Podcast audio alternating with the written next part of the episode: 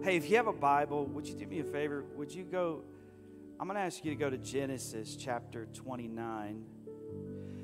I'm going to read verse 31.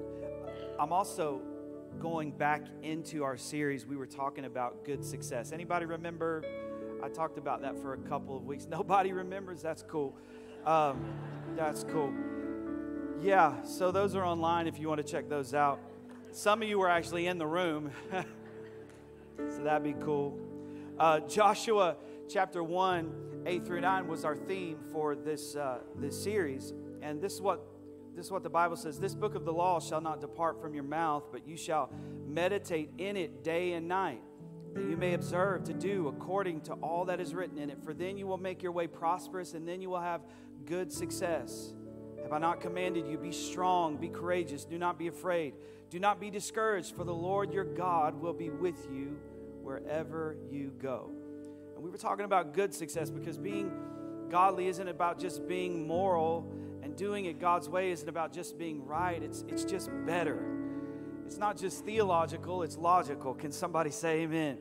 And we need more than inspiration, we need interpretation. It's not enough to read your Bible, you must study it so that you can understand it. That's why I told Joshua, he said, meditate in it day and night. Why is that? Because every command that God gives us is for our joy. God is not trying to take anything from you, but give something to you. All of God's instruction is for your advancement. In other words, the, the idea we're, we're given the instruction of be holy is not, is not just like be without sin, because if you're just trying to, to stop sinning, then you're living below the means and the level that God has for your life. Amen. Be holy means we're reserved, we're set apart for a specific use. It's more than morality. And you limit your life when all you're trying to do is stop sinning. It's time for you to start succeeding. It's time for you to get victory. It's time for those things that seem to be repetitive and habitual in your life, those things that you cannot seem to break. It's time for those things to break by the power of the Holy Ghost. Can somebody in the room agree with me today? So, Father, in Jesus' name, we thank you for your word. We're, we're believing that over these next few moments we have together, you're going to speak clearly to us. We love you, we honor you. We're grateful for your presence. In Jesus' name we pray. And everybody said, Amen. Man, anybody in the room thankful for Derek Hudson? Come on, man. I'm so grateful. It's so good when you get to leave and you get to leave the church with better preachers than yourself. I mean, that's that's a cool position to be in. I've been in some churches where when the pastor's gone, it's just like it just kind of falls off a cliff, right? But I'm so thankful. Aren't you thankful for the preachers that God is raising up in this house? And they're not just people with great gifts, these are people with great character. And I'm thankful for a man like Derek Hudson. Nathan Livingston's another one. Just so much godly character and just comes up here with a word, but, but the character to back it up. And I'm thankful for that. I've had enough of gifted people. I want people who walk what they talk. Amen. Genesis 29 Listen to what verse 31 says. It says, When the Lord saw that Leah was not loved, he enabled her to conceive, but Rachel remained childless. Leah became pregnant and gave birth to a son. She named him Reuben, or she said, It is because the Lord has seen my misery. Surely my husband will love me now. She conceived again, and when she gave birth to a son, she said, Because the Lord heard that I am not loved, he gave me this one too. So she named him Simeon. Again, she conceived. And when she gave birth to a son, she said, Now at last my husband will become attached to me because I have borne him three sons. So he was named Levi. She conceived again, and when she gave birth to a son, she said, This time I will praise the Lord. so she named him Judah. Then she stopped, the Bible says, having children. It doesn't say that her womb was closed and God stopped, it says she stopped. How many understand there's a difference between God stopping you and you stopping? I, have I've, been, I've been on this, this just theme in my life. Just because you can doesn't mean you should. Come on, somebody. That applies to a lot of things going on in our lives right now. Leah, Leah, she was the wife of Jacob. She was the wife of Jacob that was unloved. She was the wife that he did not choose. She was not the beautiful one. She was the other one, the one the Bible said had an issue with her eyes. But God sovereignly, by His grace, loved her. And when He saw that she was unloved, the Bible says He opened up her womb. God did this because He loved her. God this, did this because He had compassion on her. God did not do this so that she could be loved by Jacob because he understands that that if we get caught up in producing things so that people will love us, that's a false love. So he didn't open up her womb so that Jacob would love her. He opened up her, her womb to prove to her that he loved her, even though Jacob didn't. And so she's having children, believing that it will make him love her. And so when she has Judah, she finally realizes I'm loved by God, I'm seen by God, I'm heard by God, I'm connected to God. And she shifts her focus from pleasing Jacob to praising God. And if if I could if if I could get you to do anything today, I would I would pray that you would shift your focus from pleasing people to praising God from pleasing man to praising God. And it's one of the reasons you don't praise God is because you're trying to please people. One of the reasons people don't lift their hands and sing out loud and maybe dance if they feel it in their soul is because they're worried about what other people would think. And I just came to tell you, you're in a room today that there's no judgment over your praise. All of us have a story and all of us have a testimony. And I'm not about to look at you and tell you to calm down because I don't know what you've been through. I don't know what you're praising God for. I don't know why you're crying this morning. I'm just glad you feel the presence of God. I don't know why your hands are lifted this morning. I'm just glad your hands are lifted this morning. I don't know why you're dancing and I don't know where you got that dance from. I'm just glad you feel something in your soul enough come on man to dance in the presence anybody in the room tired of trying to please people and you just want to spend the rest of your life praising the lord come on let everything that has breath Praise the Lord. Maybe you didn't take advantage of it a couple minutes ago. Maybe you could stand on your feet. Maybe you could lift up your voice. Maybe you could throw up your hands. Come on, give God a praise this morning. I'm not trying to please men, I'm trying to praise God.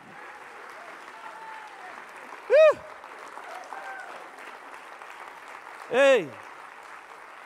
And if and if my praise doesn't make you happy, hey, it wasn't for you in the first place. If you don't like that I'm dancing and I'm dancing off key, I don't care what you think. Out of rhythm, you don't like that I'm singing and I sound like a dog howling or a goat screaming. it doesn't matter to me. I wasn't doing it for you in the first place. Can somebody say amen? But she's trying to use what she produces to be accepted. She didn't believe she was enough, so she thought if she produced something beautiful, it would make her beautiful. And all of us have this desire on the inside of us. It's, it's a part of our DNA, it's a part of how we were wired and created by God to be seen, to be heard, and to be connected. This is a, a good desire that God puts in our lives, but here's the problem if these desires get out of whack, then the enemy will use these desires to cut you off from the thing that gives you strength. He will use the things that you want, the things that you are attracted to, to cut you off from the things that give you strength. There's a story in the Bible about a man named Samson and this woman named Delilah. And Samson was attracted to Delilah, but Delilah only wanted to know the source of Samson's strength so that she could disconnect him from it. And when the enemy sends temptation into your life, it doesn't come looking, looking ugly, it comes looking beautiful. It doesn't come looking gross, it comes looking like everything you ever wanted.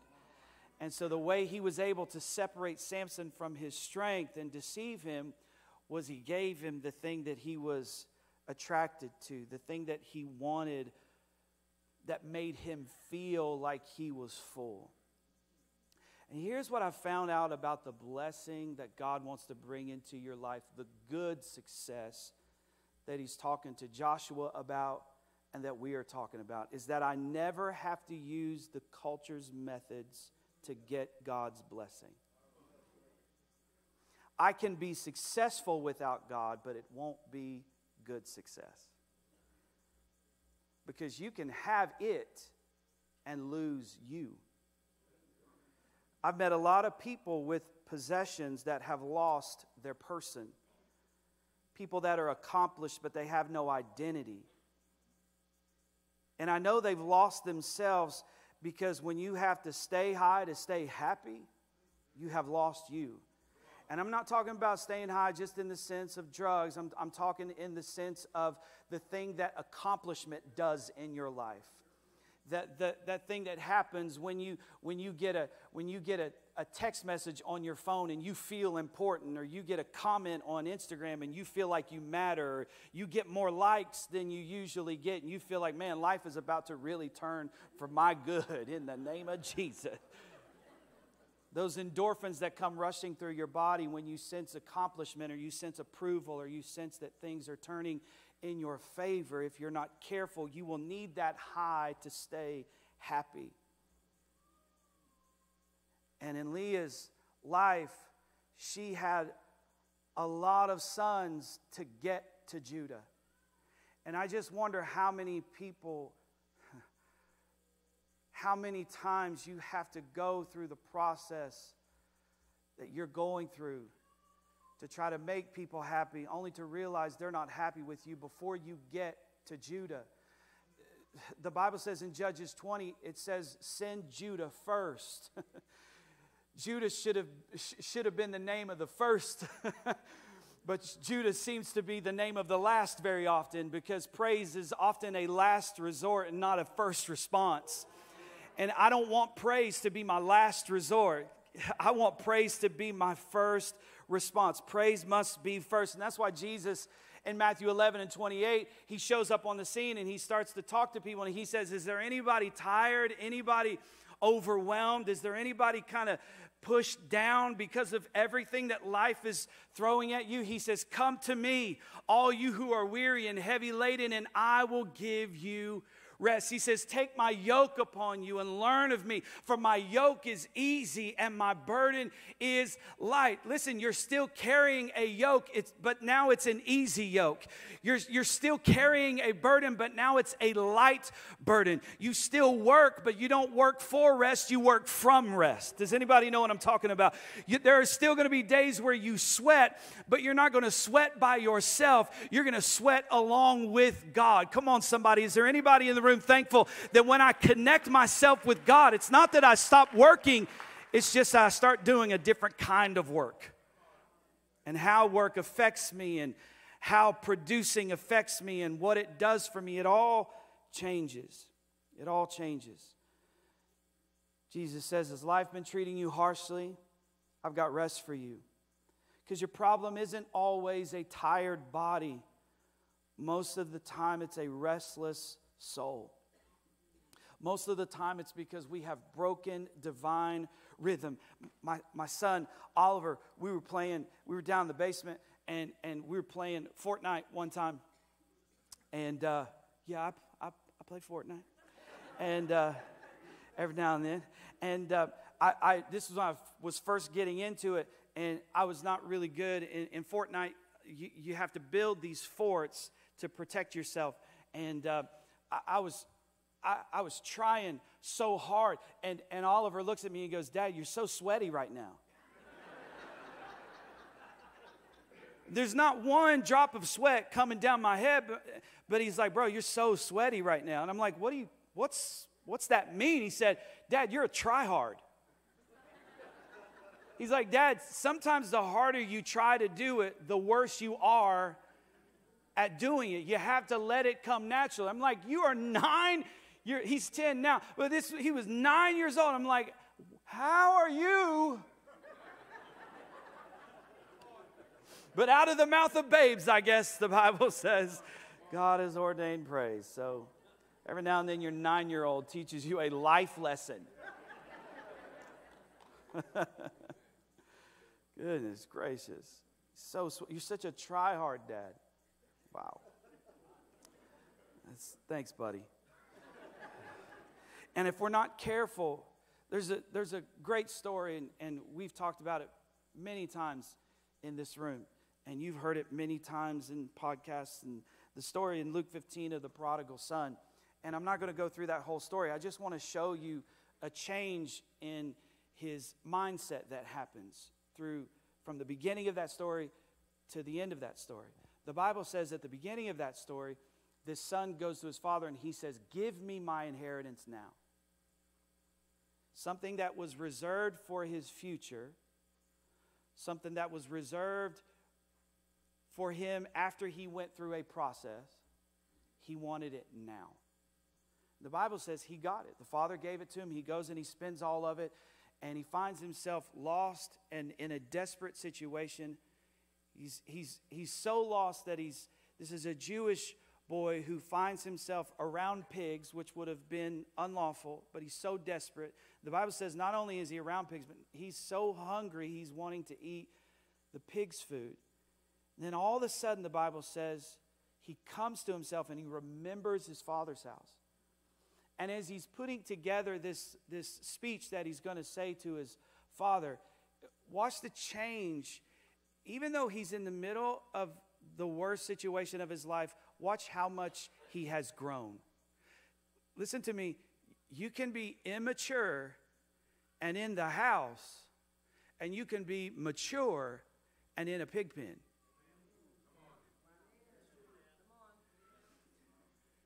Growth is not always about where you are, growth is about what you are saying. Remember, beginning of the story, he says, Give me. End of the story, he's matured by process, and he says, If I could just get back to dad's house, maybe he would make me into one of his servants. Look at the progression there.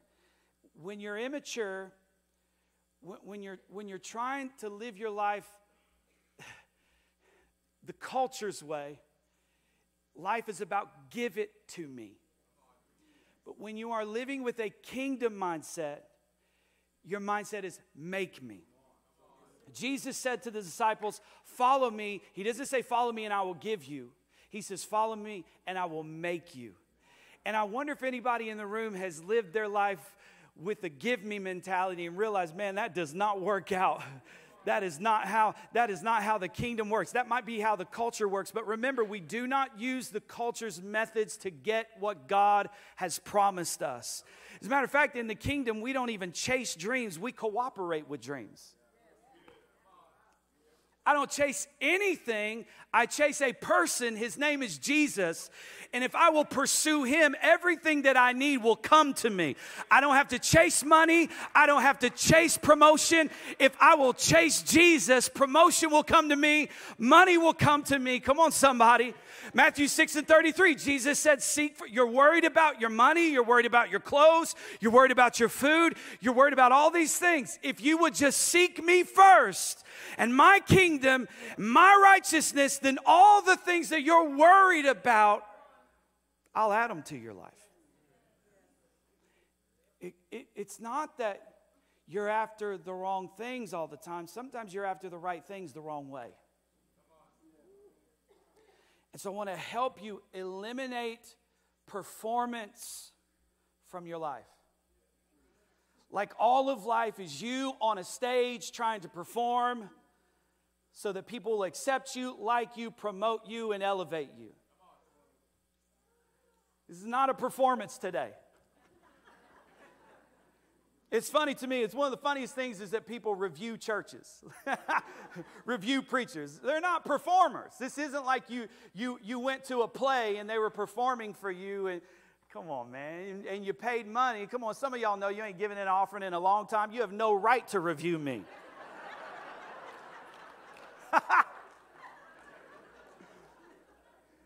life is, is if you get caught up in performance mode, then you will spend your time trying to please people instead of praise God. So I have to eliminate performance from my life. I have to go from a give me mindset to a to a make me mindset. I don't chase things. I receive things. Even even when it came to my salvation, I, I wasn't looking for God. He was looking for me. he, he, he chased me down. He found me. You did not choose me, he told his disciples, but I chose you. Man. And sometimes what looks admirable, whether it's a work ethic or it's like, I'm just going to I'm going to just dig in mentality, or I'm going to make this happen, or I'm going to be self made, or sometimes what looks admirable is actually a broken heart trying to mask itself with a virtue. Because brokenness doesn't always show itself in immoral behavior, sometimes it shows itself as a dysfunctional virtue. In Exodus chapter 18, Moses does something that looks admirable, but it's dysfunctional. He's loyal to a fault. He's loyal to his own destruction. And when you overcommit, it's because you undervalue yourself. And let me let me give you this story not from the life of just any average person But let me give you this story from the life of Jesus, who performed miracles, and people saw those miracles, and they still didn't believe in him. let, me, let me give you in John chapter 7. Let me, let, me, let me read these verses to you. John chapter 7, verses 1 through 9. It says, After this, Jesus traveled around Galilee. He wanted to stay out of Judea, where the Jewish leaders were plotting his death. That's interesting, isn't it?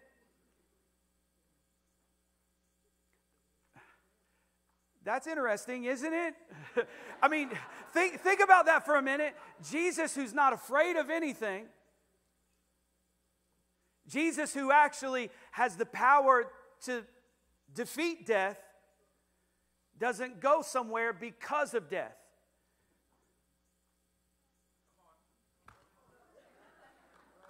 Again, just because you can doesn't mean you should. And some of y'all are getting yourselves involved in stuff just because you can, and it's not the specific divine call that God has on your life. And you find yourself in the middle of trouble thinking, I, I, I thought I had the talent to do this. I thought I had the ability to do this. This was an open door for me. Why is this not working? It was because you could, but you shouldn't. So soon it was time for the Jewish festival of shelters, and Jesus' brother said to him, Listen to this, leave here and go to Judea where your followers can see your miracles. Come on, man, get out there and perform. Go on the road. Come on, Elvis. Set up in the international and ruin your own life because you're trying to please some crazy old man who's trying to. I don't know if y'all saw Elvis, but I did. That I had no idea. So his brothers are like, leave here, go to Judea. Come on, you need, you need, a, you need a residency in Vegas where your followers can see your miracles. Listen, listen what they say. Verse 4 You can't become famous if you hide like this. If you can do such wonderful things, show yourself to the world. Come on, Jesus, perform. Come on, do your dance. Do that thing that everybody claps for. Do that thing that everybody recognizes you for. Verse 5, though, says, For even his brothers didn't believe in him. His own family didn't believe in him. And you can spend the rest of your life trying to impress people who will never believe in you. They can watch you do miracles and still won't believe in you. Jesus replies, He says, Now is not the right time for me to go. You can go anytime. The world can't hate you, but it does hate me because I accuse it of doing evil. You go on. I'm not going to this festival because my time has not yet come. After saying these things, Jesus remained in Galilee. And some of y'all need to get comfortable with other people moving on and you remaining still. Because if not, you'll feel this pressure to go just because everybody else can go. You'll feel this pressure to keep up with everybody around you. Sometimes you, you look at your age and your circumstances, and you see people of a similar age and similar circumstance and similar amount of kids, and you're like, man, they're so far ahead of me. You need to get confident with just remaining in Galilee. It might not be your time yet, because when it is your time, I said, when it is your time, there is nothing that anyone can do to stop when God declares now is the time, now is the season. When God opens the door, the Bible says no man can shut it. I'm not interested in doors men can open. I'm interested in a door that only God opens. Come on, somebody. He remained in Galilee. Listen, if, if remaining fills your heart with anxiety, then your value is coming from the wrong things. If rest fills you with anxiety and then your value is coming from the wrong things, if taking a break from work fills you with anxiety, your work has become your identity. hey, parents, if taking a break from your children fills you with anxiety, then your children have become your identity.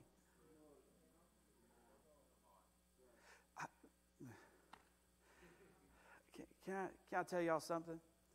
Of fear in my life. Um, I don't like flying, but I have to do it all the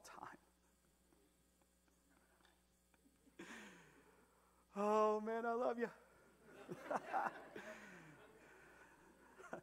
Nothing happened to me that made me afraid of flying. I've just always been afraid of flying. I think it's because I, I'm not in control. I think it's because I'm not behind the wheel, even though that'd be way more dangerous than if But I've, I've always had this fear of flying, and so for a long time there were places that I just wouldn't go because I, I didn't want to I didn't want to fly. And and I, I, I, started doing something a few years ago that and I, I did it because I was I, I was I was saying in my in my head, I was like, I'm just it's it's a, I'm worried about the kids. And so there have been trips that I've gone on and poor Monica, I, I make her fly on a separate flight than me. Because my fear is that if something happened to both of us, then our kids are left without parents. Oh man, that seems like a virtue, doesn't it? That's just fear controlling my life. As if to say, man, you kids, if you don't have me, your life's going to fall apart. Without us, you're worthless. Without us, I mean, I don't know how you could make it. Three of my four kids are 18 plus. They've already shown me that they don't need me. My son comes to me the other day and he's like, hey, dad, I, I, I'm finding some good apartments. I'm like, you don't need me? He's like, oh, I don't want to, I don't, you know, no, I, I don't want to stay here forever, dad. I'm like, and it's, it's, here, here, here's, here's, here's what it is. It's not that I'm concerned that they need me. I'm concerned, who am I without them? That's my fear. Oh my goodness. So, the command the Bible actually takes the most time with is the command to rest. It's the command to keep the Sabbath. Why? Because God knew it would be the hardest one for us to keep. Just to be honest, I don't have a whole lot of problem with thou shalt not kill. I step on bugs and feel bad about it. Anybody else? I don't see anybody like running around in their car just like trying to hit possums, like, like you hit an animal and you're like, oh, I just killed a rat. Oh, no, I mean rats. That's another thing.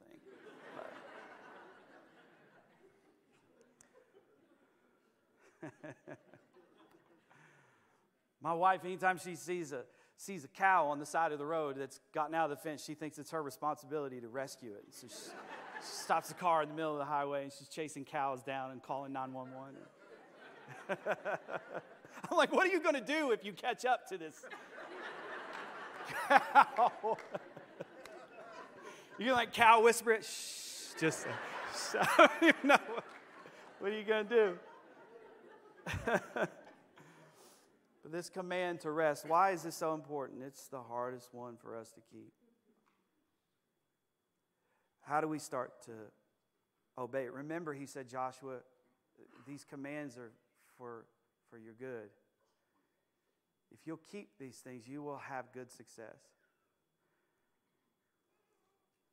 Prayer is a real key to maintaining the proper pace for your life. The pace of Jesus' life is an interesting thing to observe. But the pace of Jesus' life was determined by his prayer life. Luke 5 says that great crowds gathered to hear him and to be healed of their infirmities, but he would withdraw to desolate places and pray. Look at that. People had needs, but Jesus withdrew. Every need is not your responsibility.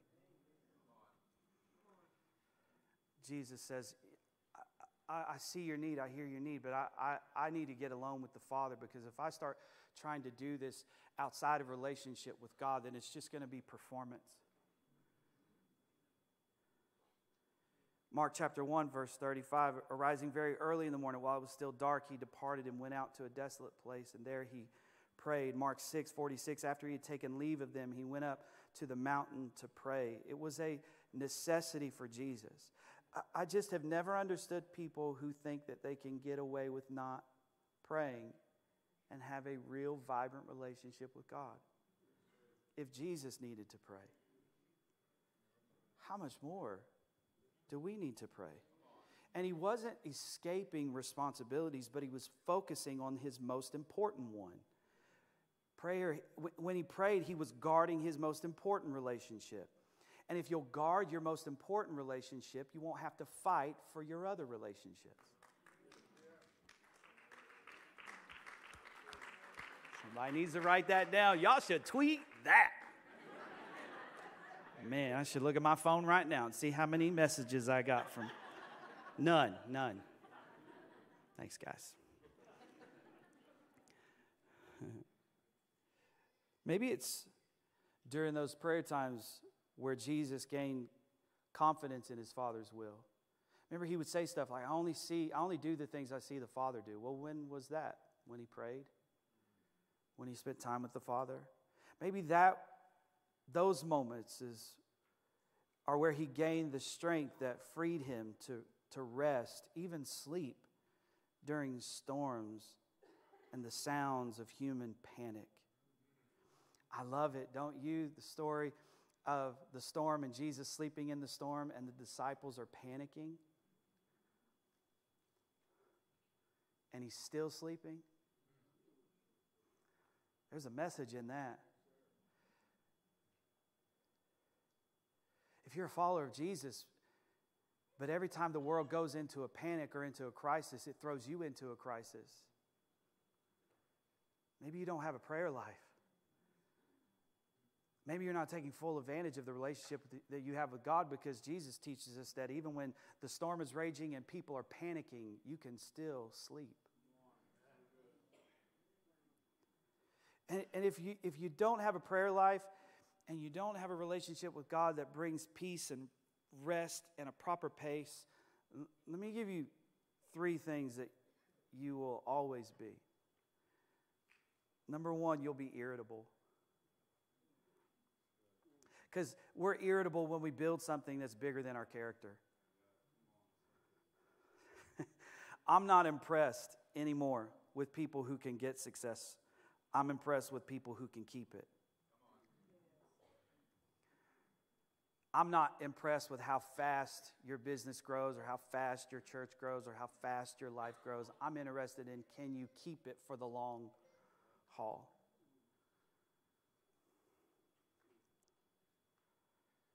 Can God trust you with influence and you not get full of yourself?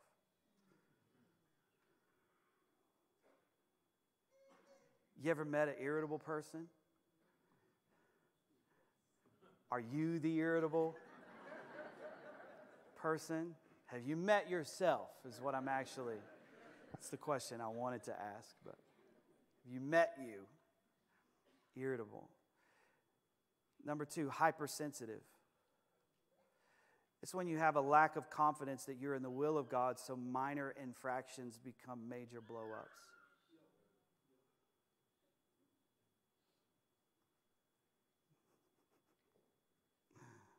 Monica will look at me sometimes and she'll be like, You know, this is not that big of a deal.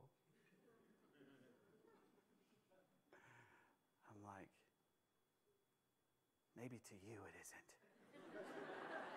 but to me, this is everything. You know what I found out, even leading this church?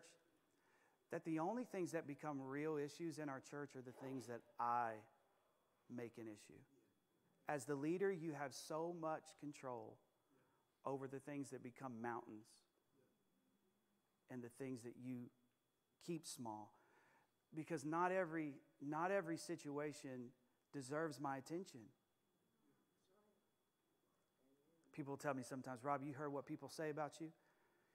Yeah I, I, clearly i've heard those things. What are you going to do about it? Nothing. Because man if i start trying to run around and put out every fire put out every layer of gossip, put out every layer of somebody saying something negative about me. I'll spend the rest of my life trying to do that. And I'll turn.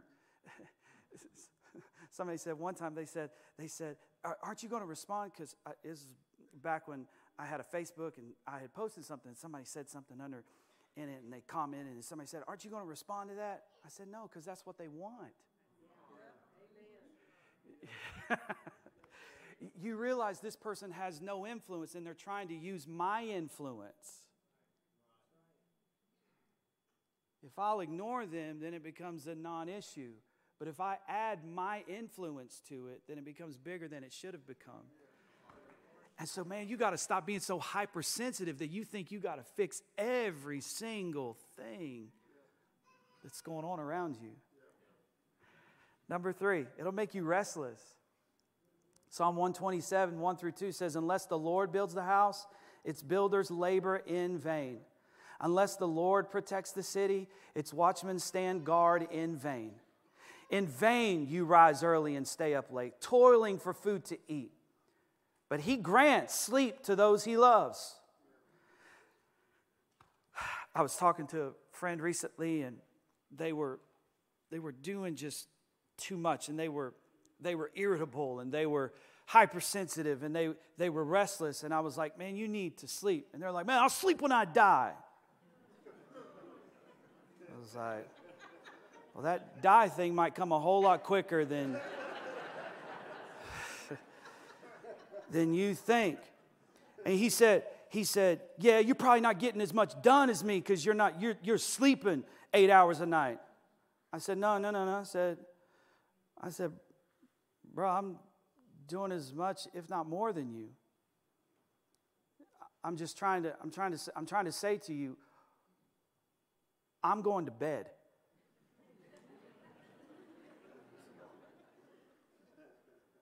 Like even this, even this argument, you want to prolong it. I'm going to sleep. Sometimes you got to look at your spouse and be like, I just don't have the energy for this. Like, I'm going to bed. You can stay out here and fume if you want to, but I'm going to bed. And if you're in the bed, you don't have to send me to the couch, honey. I'm going to the couch all by myself because I'm going to bed. Nothing that God gives us robs us of sleep. As a matter of fact, the Bible says that when He makes you wealthier, He gives you riches. The Bible says He adds no sorrow to it. If there's any sorrow connected to, to, to your possessions, it's because God didn't give it to you. If there's sorrow connected to your relationships, it's because you haven't allowed God in your relationship. And you're staying all up all night trying to manage it. And I'm just telling you, I'm going to bed and I'm going to wake up the next day and I'm going to get everything that God has for me in that day, and then I'm going to sleep again. So I just came to tell you watch me keep my marriage and still be successful. watch me still have a relationship with my kids and get everything that God has for my life. It doesn't have to be either or. I don't have to sacrifice my relationships for my job. I don't have to do that because anything that God gives me, He gives and He builds into it rest. Oh, man. Robbie, it won't happen if I don't. Robbie, if I don't, Robbie, if, if, if I don't, you don't understand. But if I don't work, where's God in all of this? Where's God in the conversation? I got to grind. I got to work. I got to stay up late. Team no sleep. I, I got to do it. I got to make it happen. Where's God? And some of you have pushed God out of your life because you're so busy trying to produce and perform. Not realizing that if you'll invite God in, that's why we give, that's why we tithe, because God's like, if you'll give me 10%, I can, you can do more with the 90% you have left than if you kept all of it and used it yourself and added your wisdom to it. If you'll give it to me, I'll make 90% go further than 100%. And when we don't, when we don't invite God into it, it's, you, you just rob yourself of the supernatural things that God can do because you keep getting in the way. And there's a pressure that comes with that. Jesus felt extreme pressure, but he was never running anywhere. Remember John 7? I told you his brothers are like, go to Judea, prove yourself. But Jesus was like, it's a dangerous place for me right now. If you're not careful, you will put yourself in dangerous situations just to please people. If you were really my friend, no, if I was really your friend, you wouldn't ask me to compromise my values to remain your friend.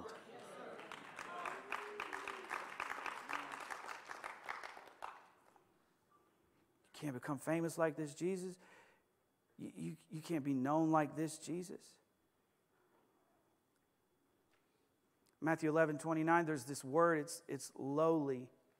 The word lowly, it's the Greek lexicon defines it this way not rising far from the ground. That's a picture of, of a person. Prayer is not, is not always about going into a private room and calling out on God. Sometimes prayer is just like you're in your car on the way to work and you're just like, God, I can't do this without you today. Like these people are wild. I'm not in a I'm not in the right mind today. My mood is whack. I haven't been sleeping good. I need your help. Just me. That's why the Bible says, don't cease to pray. It's not that we live in our prayer closets. I can't come out, I'm praying. You gotta go got to go to work. No, I'm praying. You, get, you got to eat. No, I'm praying. I think that's a misinterpretation of pray without ceasing. Prayer is not an event, it's a lifestyle, right? So I can still live life and pray without ceasing.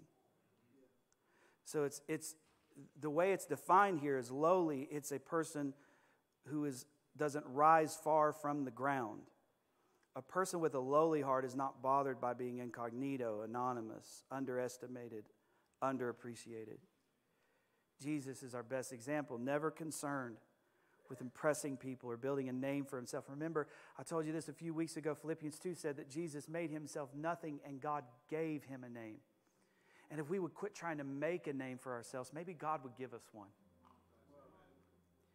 He didn't worry about getting credit for his good deeds or clearing his reputation when he was falsely accused. Man, if Jesus spent his time running around town trying to shut down everybody who falsely accused him, he couldn't have accomplished what he was supposed to accomplish. No wonder he got so much done in three and a half years because he wasn't worried about people hating on him and talking bad about him and saying bad things in the press.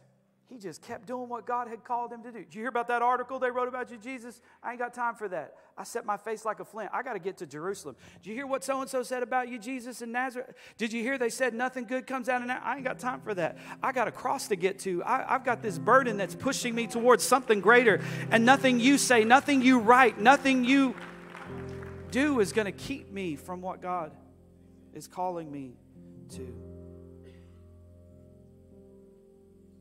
You're insecure like that, your life will be run by people who, who don't and never will believe in you. If you're, care, if you're not careful, you'll live your life with these kind of what ifs. You'll be like, what if they don't love me? What if I'm not enough? And those are the wrong what ifs. What if God loves you? what if God says you're enough? What if God doesn't define you by what you produce, but you are defined by who He says you are, who He has made you to be? The Bible teaches me that those aren't really what ifs, those are settled questions. God does love me. I am enough because of Jesus. And because those answers are already settled. That means my performance, good or bad, never impacts my position in Christ. I think I'm able to preach with such confidence every single week because I know that even if I stink it up today, and I might have in somebody's opinion, somebody's going to leave today and be like, man, he didn't speak a word to me. I don't even know what he was talking about. I couldn't understand him today and that's fine. That's fine because I've discovered that no matter how good I preach or how good I perform or how great I am as a dad, and I want to be a great dad, or how great I am as a husband, none of that affects my position in Christ. And when that is secure and I am confident in that relationship, I don't have to struggle in all of my other relationships. So, Father, in the name of Jesus, help us to stop striving and help us to find our stride. Help us to find the pace that you have determined for this season of our life so that we don't run into places that are dangerous to us just because we're trying to prove something. We are the righteousness of God in Christ Jesus. Nothing to prove. The final say over our eternity oh, it's already settled. If we've given our life to you, that's settled. And may we live with that settled confidence that if God be for us, then who can be against us. Every head bowed, every eye closed. If you're in this room today and you would say, Robbie, man, I feel far away from the God you're talking about today. I feel disconnected from Him and His presence. Maybe you're in the room today and you've never connected to God through faith in Jesus Christ. You've never asked Him to forgive you of your sins and you've never been made brand new in Christ. Old things pass away, all things becoming new. Maybe that's never happened to you and you want to put your faith in Jesus today and come close to God. Or maybe you're in the room today and you feel far away from God because like the Bible says, your sins have separated you from God. It's not that God separates from you, it's that your sins make you feel separated from God. And you want to draw near again to God. Like that prodigal, you, you've had a change of mind and, and, and you want to change from, from give me to make me, and you want to come close to Jesus today. If that's you today, and for the first time you want to put your faith in Jesus, or you want to come back to the Lord today, I'm going to count to three, and when I do, I just want you to throw your hand up in the air. And we're going to pray and we're going to believe that in this moment, because we still believe in the power of prayer we still believe that we are saved by confession, not by works. We are still we are saved by confessing that Jesus Christ is Lord. So if that's you today and you want to draw near to God, one, two, three, throw your hand up in the air if that's you. I see you, hands everywhere. I see you. Come on, keep it up real high. Keep it up real high. Come on, everybody in this room, let's stand on our feet today. And let's all, as we stand, let's, let's pray this prayer together with those who lifted their hands. Dear Jesus, thank you that you love me, that you gave your life for me. I give you my life. Take it all. Have your way. Use me for your glory. I repent of my sin. I confess you as Lord. Thank you for saving me today. In Jesus' name, amen and amen. Come on, let's put our hands together and bless God today. Hallelujah. Hallelujah. Hey, listen, if you made a decision today, we want to stay connected to you. One of the best things you can do is just keep coming back. Just keep coming back. You're like, man, I don't know what to do next. Just keep coming back. Just keep coming back to God's house. A second thought for you today is consider baptism. Consider being baptized. Consider obeying the command of Jesus to repent and be baptized.